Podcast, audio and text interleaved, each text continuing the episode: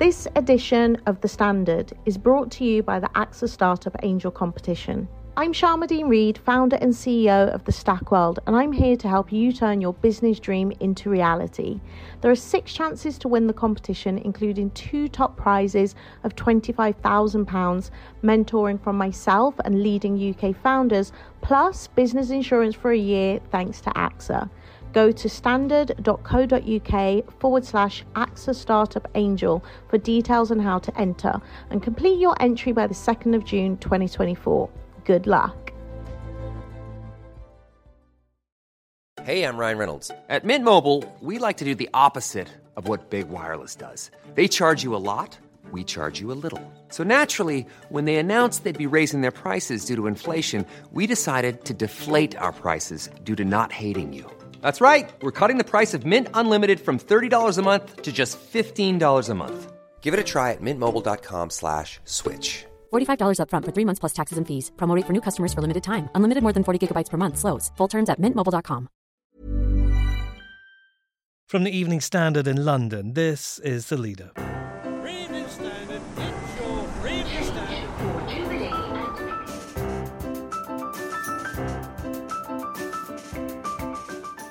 I'm David Marsland. 72 people died in the Grenfell Tower tragedy.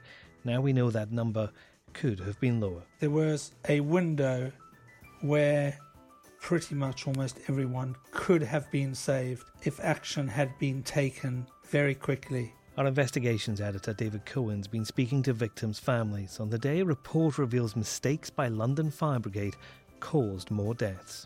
Also, dependent on what comes out in phase two or subsequent to it concluding, uh, will then be the police decision on whether to prosecute potentially the fire brigade and others. this is not the end for the inquiry. We look ahead to phase two and beyond with our City Hall editor Ross Lydall and courts correspondent Tristan Kirk.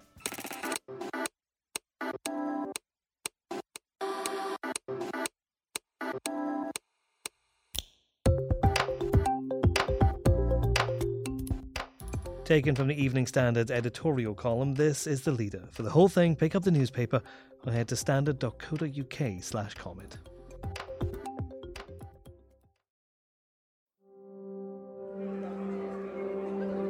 There was no time on the 14th of June 2017 to understand what was happening. The fire was first seen on the fourth floor at 10 to 1 in the morning. By 1.26, it had reached the top. That's no time to think, no time to argue or second guess what you're being told. 36 minutes is no time at all. 72 people died, 18 were children. More than two years on, we've had time to process and comprehend. The fire started with an electrical fault in a fridge freezer in a flat. It spread because the cladding on the outside acted like a source of fuel. But an inquiry has found the number of those who died could have been lower if London Fire Brigade had not told people to stay put. It's also accused the brigade's commissioner, Danny Cotton, of remarkable insensitivity for saying she would not have done anything differently. Here's what the Standard thinks. The report finds an institutional failure by London Fire Brigade in failing to prepare for a fire involving cladding or in evacuating a high rise block. This, in a city full of high rises, is appalling. So was the response in the control room dealing with those trapped by the fire, and the advice to stay put. Giving evidence in September last year, Danny Cotton says she would have changed nothing in the response to the fire. The report condemns this and Miss Cotton's response on the night itself, and warns that the LFB is at risk of failing to learn lessons because of this attitude. It is clear from this that she cannot stay in her job. She plans to retire next year at 50 with a large pension. She led an organisation in a way which let down the victims of Grenfell. Her attitude shows she has not learned the lessons. She should move on now. Our investigations editor David Cohen has followed the Grenfell tragedy from the beginning and spoken many times to some of those who survived and the relatives of those who did not. He's been out of the newsroom speaking to them again today. David, this report isn't due to be published until tomorrow, but has been leaked early. How have those you've spoken to reacted to what it says? I spoke to one survivor, Rukayet Mahmoudou, who walked out of the tower in her dressing gown carrying her sleeping son, who basically survived because she ignored the fire department's stay put policy. And she had asked her solicitor to collect the report yesterday, and she was outraged that it had been leaked this morning. So she discovered that when she woke up and saw it on the news. She found it dishonest, disrespectful, and hurtful, and I've spoken to other survivors who feel the same way. I think it echoes some issues and things that have happened all the way through. Um, there has been an attempt always to try and show maximum respect to the survivors, uh, but in this case, it clearly hasn't worked. The horror for the relatives of those 72 who died must be if my family member had not taken the advice, they would be alive. There must be people thinking like that. Lots of people are thinking like that, particularly because there was a window where pretty much almost everyone could have been saved if if uh, if action had been taken very quickly, um, and if the and if the first responders had been uh, able to go up and clear those floors, there was a window where that could have happened. And I know, um, David, that I have spoken to many families who ignored that policy. Uh, there was one family who I spoke to who arrived back at the tower at one in the morning. The parents arrived back.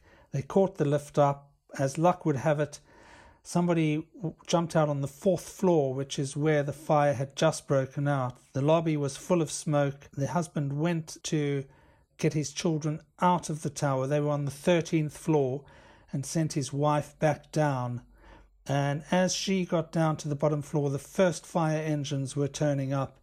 And she said to them, My husband and children are up there. And their response was, Tell them to stay where they are and close the windows and doors and she buzzed her husband to tell her, him to stay put.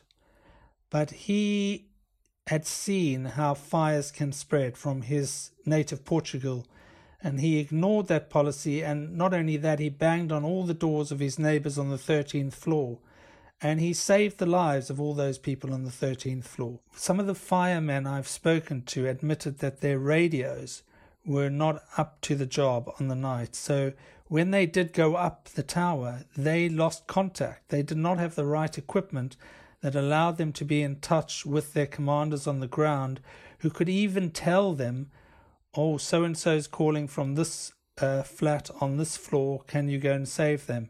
They were pretty much on their own up there, and that must have been this very, very scary situation. So, incredible bravery shown by many of the fire service personnel who attended Grenfell Tower, but were they let down by those in positions above them?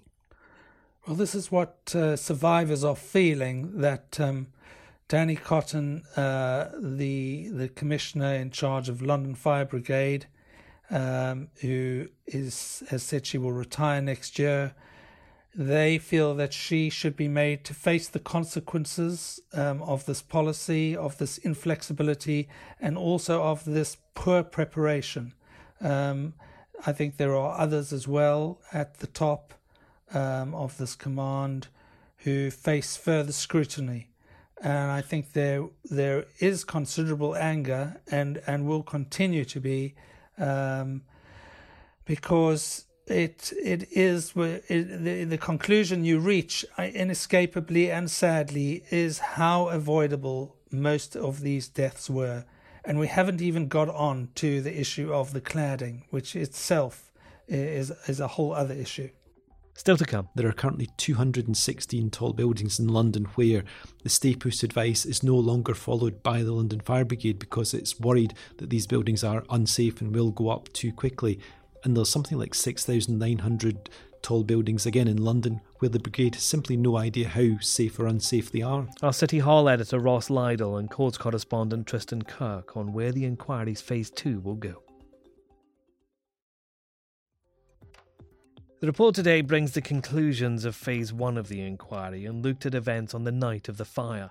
Phase 2 starts next year and looks at what came before, how Grenfell Tower came to be in a condition that allowed the fire to spread. With me now are our City Hall editor Ross Lydall and courts correspondent Tristan Kirk. Both attended the inquiry hearings. Ross, the report's worried that London Fire Brigade won't learn lessons from Grenfell. Is that a real concern? I think it is. I remember six years ago spending two or three weeks down at uh, Lambeth Town Hall for the inquest into the six deaths at Lakanal House, which I think was a 14 story tower block in Camberwell. And what happened there was uncannily similar to Grenfell. There, the plastic PVC windows melted and basically caused the outside of the building to go up very quickly, leaving people trapped inside. And the failings there that the brigade was warned of was essentially not paying enough attention to the 999 calls made by the residents trapped inside. And there was an opportunity there to save people who were saying, please come and get us, please rescue us. And they didn't get to them quickly enough. And largely that is one of the problems that happened at Grenfell too, that there was this disconnect between the fire brigade call centre and the residents terrified, calling 999, saying, I'm trapped, I'm trapped, get me out, what do I do? And the crews on the ground that simply didn't respond to that quickly enough, didn't send crews up the stairs quickly enough or get the ladders and didn't get these people out, even though they were desperate to be helped and they ended up dying in their flats. Tristan, you were there at the beginning of this inquiry. I think some of the relatives of those who died and some of the survivors were a bit concerned there might be a bit of a whitewash. That's not what's happened, is it? No, not at all. This, this inquiry started off as uh, being criticised from the very outset. Um, the the families, uh, relatives of the victims, thought that uh, this was going to be an establishment figure who wouldn't uh, be criticising people in charge, and, and, and actually the report criticises the London Fire Brigade very heavily. Yeah, Ross, phase two is due to begin early next year, I believe. It's been delayed because there were delays in, in phase one. I would imagine there are some who are looking at this report today, seeing that it really does pull no punches and being quite concerned about what might be coming ahead. Well, that's right, because I believe that uh, dependent on what comes out in phase two or subsequent to it concluding, uh, will then be the police decision on whether to prosecute potentially the fire brigade and others. I would imagine Kensington Chelsea Council or its sort of offshoot organisation for potentially corporate manslaughter. And of course, the criminal investigation could actually potentially, I would imagine, take precedence in a way and that it may delay the inquiry further. Because the belief is that any sort of modern building will be able to protect its inhabitants for at least 60 minutes. Hence, they can stay put and will be rescued. If that uh, ruling or, or that sort of um, system fails and they have to get out quicker, it sort of changes the whole dynamic. And therefore, we're talking about firefighters having to intervene immediately and evacuate very tall buildings and large numbers of people. and should, should the inquiry when in its second half actually agree with that, then it means massive changes for people living in tall buildings. And what, what Danny Cotton said two weeks ago at City Hall was that there are currently 216 tall buildings in London where the stay advice is no longer followed by the London Fire Brigade because it's worried that these buildings are unsafe and will go up too quickly. And there's something like 6,900 tall buildings again in London where the brigade has simply no idea how safe or unsafe they are. Tristan, you're our courts correspondent. If this does end up going back to the courts, it's extremely important that London gets all the answers to this, isn't it? Absolutely, it is. But I think it, what's important in, in the Grenfell case is to have this inquiry and a thorough investigation into not only what happened on the fire, on the night of the fire, but in the, the days, weeks, and months, and even years preceding that, uh, how policies were enacted and how we came to a position where a, a tower block could go up uh, in such a rapid fashion and kill so many people. And then, once all that evidence has been uh, aired in, in, in this inquiry, then there can be proper decisions taken on whether the there is justification and and uh, uh, you know a, a possible um, convictions uh, to to lead on from from this uh, this terrible event. I don't think rushing to judgment is is the way forward. So yes, London deserves justice uh, and the, the relatives particularly. But this is something that's that's going to take a lot a lot of time. And that's the leader. You can get overnight updates from our audio news team through your smart speaker every morning at 7 a.m. Just ask for the news from the Evening Standard. This podcast is back at 4 p.m. tomorrow.